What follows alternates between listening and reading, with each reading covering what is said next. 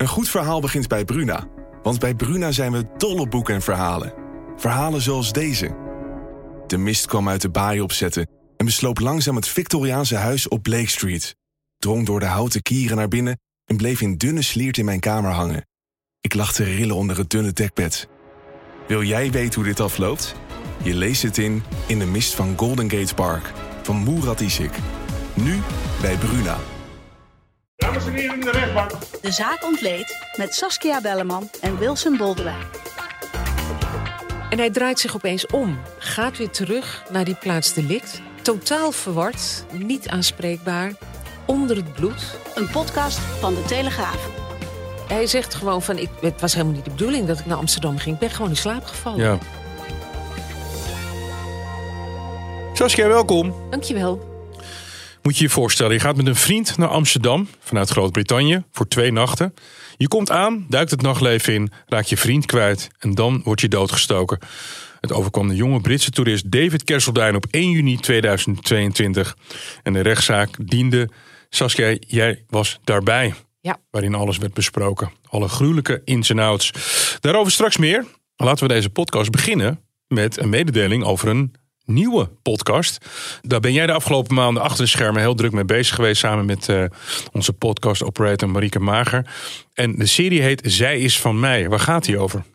Ja, die gaat eigenlijk over vrouwenmoorden. En ik gebruik met opzet de term femicide niet, omdat ik die een beetje versluierend vind. Die wordt vaak uitgelegd als vrouwenhaat. Nou, in dit geval zou je kunnen zeggen dat er misschien dat de, de voorbeelden vooral gaan over vrouwen van wie misschien te veel werd gehouden of die mensen absoluut niet kwijt wilden. Ja, tijdens mijn, mijn doorspitten van rechtbankrollen kwam ik eigenlijk zoveel zaken tegen van vrouwen die door toedoen van hun ex-vriend, ex-man of bijna ex-vriend, ex-man werden omgebracht. Dat ik dacht van dit is niet normaal meer. En dan heb ik het nog niet eens over de gevallen waarin het net goed afloopt. Ja. Dus ja, dat was voor mij aanleiding om daar een podcast over te willen maken. En uh, die heet Zij is van mij. En dat is inderdaad uh, de korte samenvatting van waar eigenlijk al die zaken over gaan. Het, het niet kunnen verkroppen van een man dat zijn vrouw of vriendin een einde maakt aan de relatie. En dat moeten die vrouwen dan vervolgens met de dood bekopen. Ja, en de podcast Zij is van mij is vanaf zaterdag 27 januari te beluisteren.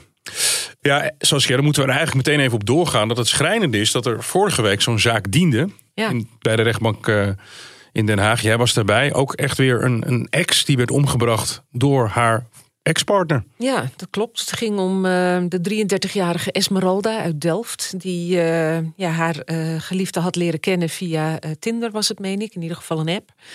Het was een Vlaming, Juanito V, een jaar jonger dan zij. Nou, dat leek in het begin een, een leuke relatie te zijn. Maar zij kreeg toch in de loop van de tijd steeds meer het gevoel van... dit is het niet helemaal. Ze hadden best geregeld ruzie. Uiteindelijk heeft ze er een, een einde aan gemaakt. Dat probeerde ze eerst al op een avond dat hij nog bij haar was... Maar toen ontstond er een hele bedreigende situatie. Hij zat met een mes op schoot en dreigde zichzelf om zeep te brengen... voor de ogen van haar en haar zesjarig dochtertje. Er zit gewoon een, een kind. Daar was een kind bij, ja. Ja. Dus toen heeft ze even niks meer durven zeggen. En toen heeft ze de volgende morgen hem een app gestuurd. Toen hij terug was gegaan naar de omgeving van Antwerpen waar hij woont. Met de mededeling, je hoeft niet meer terug te komen. Ik zet er een punt achter. Ja, en toen sloegen de stoppen bij hem door. En tijdens de rechtszaak werd verteld hoe hij eigenlijk tijdens de rit terug naar Delft... Um, geprobeerd werd tegen te houden door een vriend van hem... en ook door een vriendin die op hem inpraten. Zeiden, doe geen domme dingen. Kom terug, draai om, we gaan erover praten. Omdat zij aanvoelde wat hij gaat doen... dat gaat hele vergaande consequenties hebben. Daar heeft hij niet naar geluisterd. Hij heeft in Delft, toen uh, hij zijn uh, ex-vriendin inmiddels tegen het lijf liep... bij het huis van haar ouders, uh, heeft hij eerst haar neergestoken. Vervolgens haar moeder. En toen haar vader wilde ingrijpen, ook de vader nog. Zowel moeder als vader raakten zwaar gewond. En Esmeralda, daar is hij meerdere keren weer naar teruggelopen. Heeft haar wederom gestoken. En ja, dat heeft zij niet overleefd. Ja, en hij heeft gewoon echt in de rechtbank uh, gezegd dat hij niet kon verkroppen. Dat de relatie uit was gegaan. Hè? Dat klopt. Hij kon het inderdaad niet verkroppen. Hij zei trouwens ook dat hij uh, zich niks meer van de gebeurtenissen kon herinneren. Nou, we hebben wel vaker gesproken met uh, deskundigen die eigenlijk zeggen van ja, dat kan niet. Je, je, herinnert je eigenlijk altijd flarden en dat je je helemaal niks meer kunt herinneren. Dat komt ongeloofwaardig over. En daar komt bij, er is een afgeluisterd gesprek tussen hem en zijn familie terwijl hij in de gevangenis zat. Waarin hij zei: Ik herinner me alles nog, hè? Ik ga het gewoon spelen, dat ik me niks herinner. Ja, altijd Nou eh, handig om dat in een gevangenistelefoon eh, ja, dat is te niet zeggen. slim, maar nee, in dit maar geval in dit geval gelukkig, gelukkig. dat hij dat Ja. zei. Ja. Ja, en er is een hele zware straf geëist hè, door het Openbaar Ministerie. 23 jaar in TBS. Ja. Dan gaan wij nog even kort door naar de zaak Royce de Vries. Nou, dat is een ontzettend grote zaak, omdat er, u weet het ongetwijfeld, eh, afgeluisterde gesprekken, althans opgenomen gesprekken, laat ik het zo noemen, zijn van Peter R. Vries met zijn kantoorgenoten eh Galit Kassem en zijn zoon eh Royce de Vries. Het AD heeft daar een groot verhaal over gepubliceerd, wil daar nog een verhaal over publiceren. En daarover heeft Royce de Vries een kort geding aangespannen. We gaan niet echt op de zaak in, maar wat heel bijzonder was, want we mochten er overigens ook niet bij zijn. Nee, het was Dat- achter gesloten deuren. De deken was erbij. De deken Ja. van de Orde van Advocaten. En dat gebeurt toch niet zo heel vaak, denk ik. Nee, nee, en die voegde zich dus in dat kort geding en vroeg dus eh, samen met Royce de Vries om eh, dat verhaal te verbieden, de publicatie daarvan.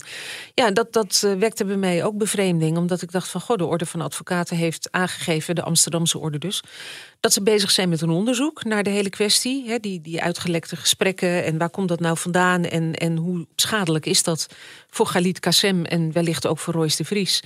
En nog voordat dat onderzoek goed en wel begonnen is, eh, voegen ze zich in een kort geding. Ja, dat verbaasde me. Ja. Omdat ik dacht van ja, je weet nog niet eens welke kant het onderzoek op gaat. Misschien moet je dat eerst even doen. ja, en je moet wel van hele goede huizen komen om een, eh, ja, om een publicatie van de media tegen te gaan. Maar eh, we weten er nog niet zo heel veel over. Alleen het lijkt echt wel alsof de reputatie van de advocatuur hier toch enigszins op het spel staat. Hè? Nou ja, dat zou kunnen, hè? want ja, Royce de Vries is advocaat en dat was Galit Kassem ook voordat hij zijn talkshow-carrière begon. Ja, als het echt zo is, als daar harde informatie in dat verhaal staat, dan is dat inderdaad heel schadelijk, ook voor het aanzien van de advocatuur. Het zou kunnen zijn dat de deken om die reden heeft gezegd van ja, voordat ons onderzoek klaar is, willen wij niet dat daar iets over naar buiten komt. Maar ja, bevreemding wekte het wel. En wat eigenlijk nog vreemder was, was dat de rechter bepaalde nog voordat dat kort geding had gediend, dat alle deelnemers een mededelingenverbod opgelegd kregen. Dus de mensen van het Algemeen Dagblad, maar ook Royce en ook Galit Kassem, mogen er helemaal niets over zeggen. Nou, dat is hoogst ongebruikelijk. Vrijdag, dan eh, weten wij of die publicatie komt. Ja, die zal dan zeer waarschijnlijk komende zaterdag in het AD eh, te lezen zijn. En eh, of niet, dat hangt helemaal af wat de rechter besluit. Voordat ik verder wil naar die fatale steekpartij van de Britse toerist in eh, 2022, wil ik nog heel even kort naar de zaak Maxime Meiland. Nou ja, wie Maxime Meiland niet kent in Nederland, dat zullen heel weinig mensen zijn die haar niet kennen. Zij is eh, een dochter van een bekende tv-familie. Zij heeft eh, onlangs een biografie uitgebracht en daarin heeft zij gezegd: Ik ben op mijn vijftiende verkracht. Ja. En dat heeft ze ook nog heel vaak herhaald in allerlei eh, praatprogramma's. Nu heeft de vermeende verkrachter, die heeft gezegd van jongens, er klopt helemaal niks van. Ik heb gewoon vrijwilligers seks met haar gehad. Die man is ontzettend eh, boos. Die eh, heeft aangifte gedaan van smaad en laster. Nu is de zaak inmiddels zover dat er een kort geding dient om dat boek uit de handel te krijgen. Een inlegvel. eh, er moet een schadevergoeding betaald worden. In ieder geval, die man die zegt van mijn reputatie is behoorlijk beschadigd. En ik wil echt dat dat gecompenseerd eh, wordt. Want wat blijkt nou? Er zijn getuigen geweest bij die vrijpartij. Laat ik het even zo noemen. Maar er staat dus een kort geding. Saskia, en daarom wil ik het er heel even over hebben.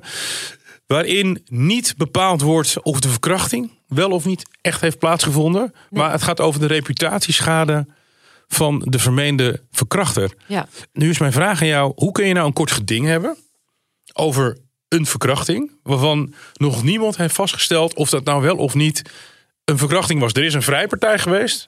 De ene kant zegt dat is een verkrachting, de andere kant zegt nee, hoor, we hadden gewoon seks. ja. Hoe moet je daar nou als rechter over oordelen? Nou ja, ik moet eerlijk zeggen dat ik eigenlijk ook dacht van... goh, kun je daar als kort gedingrechter überhaupt iets over zeggen? Want eh, hè, zolang nog niet vaststaat of het wel of niet gebeurd is... weet je eigenlijk ook niet of er sprake is van smaad of laster. Dus ik heb daar een paar advocaten over gebeld... en die zeggen eigenlijk allemaal... ja, dat kan wel degelijk. Daar kan de kort gedingrechter een, eh, een uitspraak over doen. Want ja, los van de vraag of het echt gebeurd is... er is nu sprake van smaad of laster. Ja, Nou, we weten helemaal niet of het tot een strafzaak gaat komen over die verkrachting. ja. De kans dat dat gebeurt is niet zo heel groot, want het is lang geleden. Het is het woord van de een tegen de ander. Ehm, 13 ja. jaar geleden is het, heeft het geloof ik plaatsgevonden. Dus allebei. Zij was 15 en hij was 16. Ja, nou ja, en het is sowieso altijd al lastig om het bewijs te leveren in zedenzaken. En iets wat eh, zo lang geleden gebeurd is, al helemaal. Vooral omdat, ja, er, er zijn wel getuigen die zeggen dat ze het hebben gezien. Maar dat wil nog niet automatisch zeggen dat zij ook wisten of dat tegen haar zin gebeurde, ja of Ja, Dus ja, dat is altijd lastig te bewijzen. Maar een kort gedingrechter kan zich volgens de advocaten die ik heb gesproken wel degelijk nu al uitspreken over de vraag of er sprake is van smaad of laster. En ik heb ook begrepen dat er voorbeelden zijn van zaken waarin mensen wel degelijk zijn veroordeeld tot het betalen van hoge boetes, omdat ze zich schuldig maakten aan smaad of laster. ja, en smaad en laster valt gewoon onder het strafrecht, hè? Ja, Ja. dat klopt. Ja, ja. Ja. Ik, ik blijf het, ik, je hebt het maar keurig uitgelegd, het kan. En toch blijf ik het heel gek vinden. Ja. Als je een feit niet hebt vastgesteld, dat je er toch smaad en laster over kan doen. Ja, het komt een beetje vreemd over, Ja. maar het kan dus wel degelijk. Want ja, kijk, nogmaals, we weten helemaal niet of het überhaupt ooit zal worden vastgesteld. Of het ook daadwerkelijk gebeurd is. Ja. Of daar ook een strafzaak van komt of niet. We weten eigenlijk niet eens of ze aangifte heeft gedaan. Die is in ieder geval nog niet binnen. Nee, en zelfs als er aangifte is gedaan, dan wil dat nog niet zeggen dat het Openbaar Ministerie er een strafzaak van maakt. Ja. Want die kunnen op een gegeven moment zeggen van ja, dat bewijs is gewoon niet te leveren. Het is te lang geleden. We kunnen daar gewoon niks mee. Nee. Ja, dan houdt dat op. Maar dan is er nog wel sprake van smaad of laster in de richting van iemand die zich op dit moment niet op een andere manier verdedigen kan. Ja, deze rechtszaak was eigenlijk 16 januari. Dat ligt inmiddels achter ons. Hij is een maand verplaatst. Het is 15 of 16 februari nu. En dan eh, gaat die eh, kort gedingrechter eh, daar eh, iets eh, over zeggen. En dat is, wordt best wel spannend eh, gezien eh, de vraag ook die ik hierover heb richting Saskia. Een beetje een aparte situatie. Dan gaan wij naar dinsdag 31 mei 2022. Twee Britse vrienden die zijn net aangekomen in Amsterdam. Iets na 9 uur 's avonds gaan ze een bar binnen, want dat doen Engelsen heel graag in Amsterdam. Stappen. Later op de avond raken ze elkaar kwijt en dan gaat het helemaal mis. Saskia, daarover diende de rechtszaak waar jij eh, bij was. Want een van de jongens die heeft het leven gelaten. Die is doodgestoken. Wat is er gebeurd? Ja, de, de details zijn redelijk eh, nauwkeurig gereconstrueerd. Ehm, er zijn heel veel camera's in de binnenstad die eigenlijk de gangen van deze David Kesseldine, die 22-jarige toerist, hebben, hebben vastgelegd.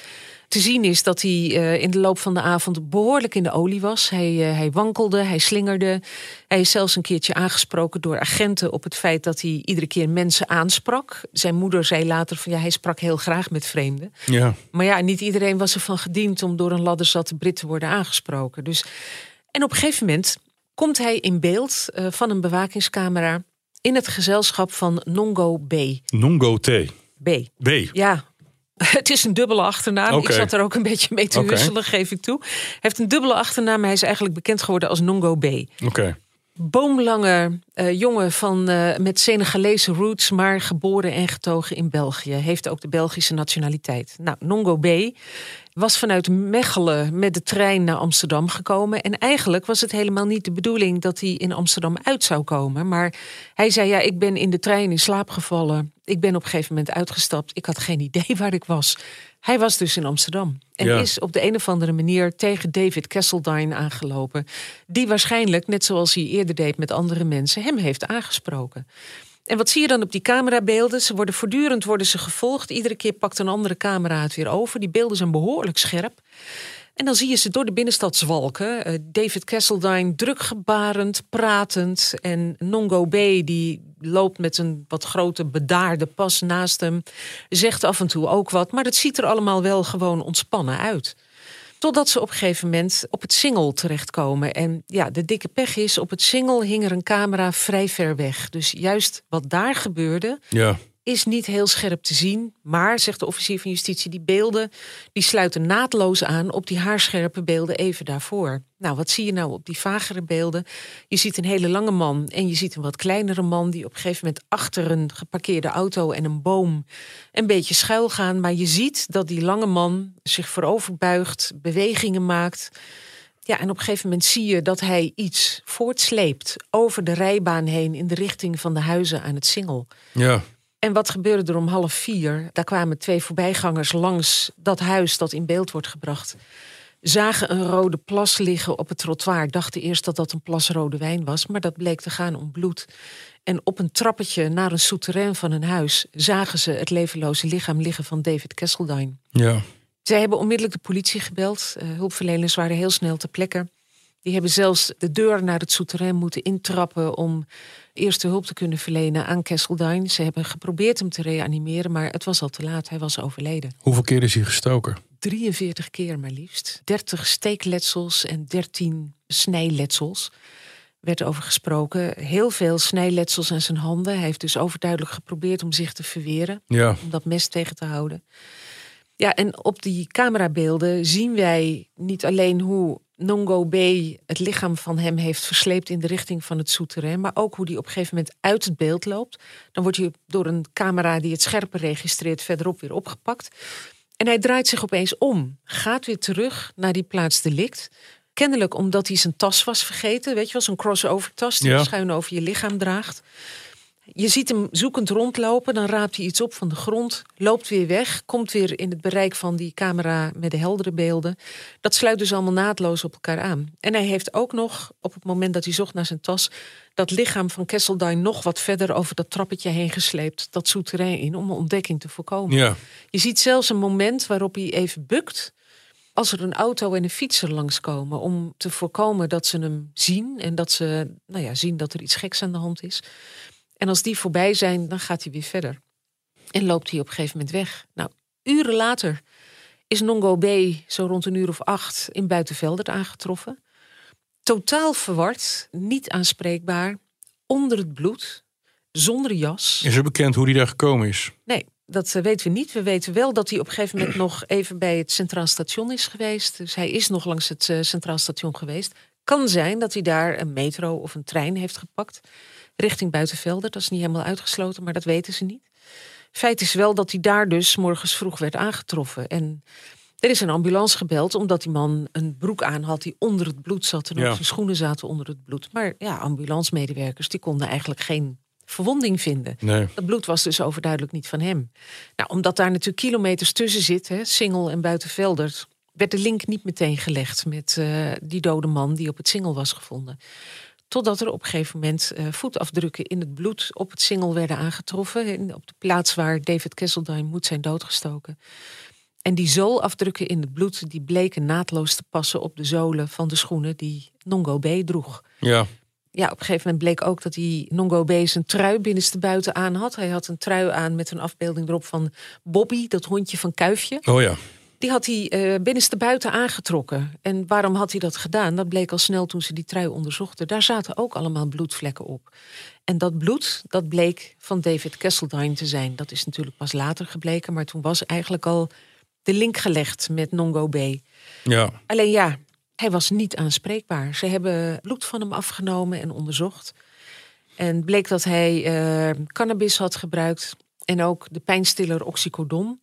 Ja, En zwaar een- verslavend. Ja, precies. En een kalmerend middel, bromazepam. Dat is aangetroffen op het moment dat de politie hem Ja. onder het bloed vond in Buitenvelder. Dat is, ja, later op de avond hebben ze bloed afgenomen. Dus ja, je weet niet wat hij nog meer in zijn bloed heeft gehad... wat Ja. misschien sneller afgebroken is. Deze middelen staan er niet onbekend dat ze agressie veroorzaken, bijvoorbeeld. Nee. Dus dat is vreemd. Ja, en Nongo B zei dat hij zich absoluut helemaal niets kon herinneren van die nacht. Wat ze dus niet weten is, heeft hij die middelen nou nadat David Kesseldine was neergestoken ingenomen of al daarvoor? En is het daarna pas echt gaan werken? Maar als het echt is gaan werken, hoe kan het dan dat hij zo'n agressieve uitbarsting had? En Ja, want de deskundigen bij de rechtszaak die, die kunnen zo'n link gewoon niet zo makkelijk leggen. nee, die zeggen van eigenlijk, ja, die middelen staan er niet onbekend dat ze agressie Nee. kunnen veroorzaken. Dus hij moet zelf agressief zijn, zou je bijna kunnen Nou ja, concluderen. wat hij nog wel zei was dat hij eh, ooit een keer zijn, hoe noemde hij ze nou, zijn wijsheidstanden, verstandskiezen dus. Hij sprak nogal eh, Vlaams. Ja, Maar hij heeft zijn wijsheidstanden dus ooit laten trekken. Daar is hij voor verdoofd. En toen hij die verdoving kreeg, reageerde hij daar ook heel agressief op. Waarmee hij eigenlijk suggereert dat hij gevoelig is voor het effect van bepaalde middelen die hem worden toegediend. jij eh, hebt hem gezien eh, in de rechtbank. Ja. Is het inderdaad zo'n boomlange jongen? Mhm. Alhoewel, als iemand zit, zie je dat misschien niet zo goed. Nou, het was echt wel een hele lange, lange man. Een stevige man, niet dik, maar gewoon gespierd. Ja, jonge vent. Hoe oud ongeveer? Hij is 24 nu. 24. Dus, eh, ten tijde van die moord een paar jaar jonger. Ja. Eigenlijk ja, net zo oud als David Kesseldine was. ja. Ehm, Heeft hij antecedenten, criminele antecedenten of geweldsantecedenten in België? Nou, eigenlijk zei eh, de officier van justitie, ze hebben er niet heel lang bij stilgestaan, maar die zeiden hij heeft wel een strafblad, maar er staat helemaal niets op wat doet denken aan wat hier is gebeurd. Ja. Dus ze hebben niet gezegd wat er dan wel op stond. De zus van het slachtoffer die eh, heeft in haar slachtofferverklaring gezegd dat hij eigenlijk van jongs af aan al een crimineel was, dat hij voortdurend allerlei criminaliteit pleegde en zo. Maar het is niet helemaal duidelijk wat dan precies. Ja. En ja, zij heeft kennelijk eh, zijn persoonlijke gegevens kunnen inzien. Wij hebben niet gehoord waarvoor hij precies veroordeeld is geweest, maar kennelijk geen geweldsfeiten. Toen jullie eenmaal in de rechtbank waren, toen heeft de recht natuurlijk ook gevraagd: wat, wat, waarom kwam je nou eigenlijk naar Amsterdam? Ja. Want hij zegt zelf, dat zei jij net, hij kon zich er helemaal niks van herinneren. Nee. Was dat nog steeds hetzelfde antwoord als. Ja, hij, hij zegt gewoon van, ik, het was helemaal niet de bedoeling dat ik naar Amsterdam ging. Ik ben gewoon in slaap gevallen. Ja, maar hoe kom je per ongeluk nou in de trein naar Amsterdam? Ja, goede vraag. Ja. Ja. Ja, nou ja, daar kwam geen duidelijkheid over. Want ook dat kon hij zich niet precies herinneren. Nee. Hij was gewoon in Mechelen in de trein gestapt. En ja, kwam uit in Amsterdam. Ja. Had geen idee waar hij was, Nee. zei hij. Het wapen, is het gevonden? Nee, niet gevonden. Ja, dat kan natuurlijk overal op zijn route. Ergens in het Wat water zijn- zijn beland, Ja, waar dan ook. Ja. Wat wel gevonden is, is zijn jas. Hij werd aangetroffen in Buitenvelder zonder jas. Maar in een container bleek zijn jas te liggen. En ook die zat onder het bloed. Dus Ja. Ja, hij kon zich niks herinneren, zei hij. Hij kon zich niet voorstellen dat hij zoiets had gedaan. Maar hij heeft dus kennelijk na die steekpartij wel het besef gehad dat hij die jas kwijt moest. Want daar zat allemaal bloed op. Ja, En dat hij zijn trui binnenste buiten moest aantrekken om ook dat bloed aan het oog te ja. onttrekken. Dus er zat wel een soort besef in van: ik zit nu zo onder het bloed, ik val op. Ja. Ja, en die, die broek en die schoenen hield hij natuurlijk wel aan. Zijn advocaat zei op een gegeven moment van ja, als hij iets had willen verdoezelen, dan had hij die ook wel uitgetrokken. Ja. Want er lopen wel meer mensen op hun sokken door de binnenstad. Nou ja, ik zie ze niet zo Nee, vaak en ik nee. woon in de binnenstad. Dus Ja. ik weet niet waar de advocaat dat vandaan haalt, maar het, het was het argument van de advocaat om aan te geven. Hij had echt niet de bedoeling om zijn daad eh, te verdoezelen, eh, want dan had hij zijn schoenen ook wel uitgetrokken. Ja. We hebben het nu heel erg veel over de verdachte gehad. Maar het slachtoffer, Danny Kesseldijn, 22 jaar, eh, heeft nog een heel leven voor zich. Gaat even een weekendje naar Amsterdam. Ja. Is binnen enkele uren is hij eigenlijk eh, morsdood. Wat weten we verder over hem? Ja, er werd door zijn ouders en door zijn zus een beeld geschetst van een, eh, een jongen met heel veel vrienden, met een, een druk sociaal leven. Een vrolijke jongen die altijd klaar stond voor iedereen. Zij schetste echt een mooi beeld van wie hij was en wat hij voor hem betekende. En ja, wat het, het trieste is hiervan, het wordt wel eens vaker gezegd hè, door mensen dat het doden van één persoon maakt eigenlijk dat je ook meerdere personen doodt. Dat hele gezin is uit elkaar gevallen. Eigenlijk ja, zowel vader als moeder als zus lopen rond met zelfmoordgedachten. De zus zei van ja, hij, hij was mijn soulmate. Niet Ja. alleen mijn broer, maar ook mijn soulmate. Dus ik, ik voel dat er iets geamputeerd is. Eigenlijk wil ik ook niet meer leven, maar ik kan het mijn ouders niet aandoen om ook uit het leven te stappen. Nee. Want dan zouden ze een tweede kind verliezen. Dus ik leef iedere dag in het vage vuur. En ze waren natuurlijk woedend, nog steeds op de Ze dader. waren woest, ja. Ja. En dat sprak ook wel uit de spreekrechtverklaringen. De rechter heeft eigenlijk bij alle drie op een gegeven moment moeten ingrijpen, omdat het wel heel erg ver ging. Hij Ja. werd uitgemaakt voor crimineel, de verdachte dus. Ehm, er werden op een gegeven moment zelfs opmerkingen gemaakt door de moeder over de ouders van Nongo B. Die eh, hem zouden hebben opgevoed tot een moordenaar, zei ze. Waar de ouders van Nongo B er ook? Nee, en Nee. op het moment dat de rechtbankvoorzitter ingreep, zei zij ook van de ouders van Nongo B hebben juist uit respect voor de familie Kesseldine besloten om deze zaak niet bij te wonen. Dus Ja. ja, dat je dan toch de ouders gaat beschuldigen van het opvoeden van hun zoon Ja. tot een moordenaar. Dat gaat gewoon te ver. Hè? Ja. Je, je mag heel veel zeggen in een spreekrechtverklaring. Maar je moet het wel nog met enig respect doen. Daar had de voorzitter ook op aangedrongen, aan het begin al. Toen zei ze al van, hè, wij bejegenen elkaar hier met respect. Er is nog niet vastgesteld dat Nongo B. David Kesseldine om het leven heeft gebracht. Dus hè, hou het beschaafd. Ja, dat is waarschijnlijk het ene oor in het andere oor uitgegaan. Met name de zus die reageerde op een gegeven moment heel fel toen ze werd onderbroken. En zei tegen de voorzitter van ja, dat had u dan van tevoren moeten zeggen. Dat is gezegd. Ja. we weten natuurlijk niet of het door de tolk vertaald is, maar het is gezegd. Ze zijn ervoor gewaarschuwd. Ze gingen gewoon heel erg ver met hun slachtofferverklaringen. Ja. En die werden dus onderbroken. Ja. En Nongo B die heeft ook eh, spijt eh, betuigd, hè? Ja, dat heeft hij. Hoewel hij tegelijkertijd zegt van ja, ik, ik kan het me niet herinneren. Ik Nee. weet het gewoon niet meer. Ik kan me niet voorstellen dat ik zoiets zou doen. Misschien kan het niet anders, maar Nee. ja, hij zegt ik weet het gewoon niet meer. Gebruikte die regelmatig drugs of niet? Nou ja, hij gebruikte cannabis. En ja, dat kan in combinatie met sommige andere middelen wel degelijk leiden tot eh, onverklaarbare uitbarstingen. Maar ja, niet, niet in combinatie met de middelen die hij ook had geslikt, waar hij wel aan verslaafd was destijds, zei hij. Hij zegt dat hij daar. Zoals inmiddels- oxycodon was hij verslaafd aan? Ja, en ook aan de bromazepam. Inmiddels zegt hij dat hij dat niet meer slikt, niet meer gebruikt. Dat is ook wat lastiger natuurlijk als Ja. je in de gevangenis zit. Ja, hè. precies. Het is mogelijk hoor om medicatie te krijgen. En ook eh, staan gevangenissen er niet onbekend dat er helemaal nooit drugs eh, naar Ja. binnen kunnen worden gesmokkeld. Maar hij zegt dat hij er inmiddels vanaf is. En eh, ja, ook dat hij wanhopig heeft geprobeerd de afgelopen tijd om zich te herinneren wat er die nacht gebeurd is. Daar Ja. werd eh, meermalen naar gevraagd. Er werden hem details voorgehouden. Hij heeft ook geen idee hoe hij in Buitenveld is gekomen. Geen idee. Nee. Nee, en dat, dat kan hij lopend hebben gedaan, maar dat zijn toch nog redelijke afstanden. Je moet Ja. weten waar je naartoe gaat, althans. Nou ja, het zou kunnen. Ik weet niet of hij ook daar bewust koers heeft gezet naar Buitenveldert... of ook daar per ongeluk terecht is gekomen. Ja. Kijk, er is in ieder geval op die camerabeelden waarop je hem scherp kunt zien... komt hij over als bedaard. Hij loopt recht. Hij loopt niet te slingeren. In tegenstelling tot David Kesselduin... Ja. die van links naar rechts over de straat zwabbert. Maar dat, dat gold niet voor Nongo B. Alleen ja, wat dan die geweldsexplosie heeft veroorzaakt... dat eh, blijft volstrekt eh, onduidelijk. Maar wat ik zo gek vind, hè, als hij zegt dat hij die middelen wel vaker heeft gebruikt, dan kan het toch bijna niet anders dat je dat. Nou, dat is geen wet van mede en pers, maar dan moet je toch nog wel meer sporen van geweld in je, in je, achter je naam hebben staan. Dat zou je zeggen. Ja, Ja. Nou ja, er is natuurlijk niet heel uitgebreid stilgestaan bij zijn strafblad. Maar volgens de officier van justitie stond daar niks op. wat ook maar in de verte doet denken aan wat hier is gebeurd. Ja, Ja, daar maak ik uit op dat er geen geweld op stond. Geen Nee. gewelddadigheden eh, die hij eerder heeft gepleegd. Want ja, dan zou je kunnen zeggen. hij heeft het vaker gedaan. En, en wat heeft dat dan veroorzaakt? ja.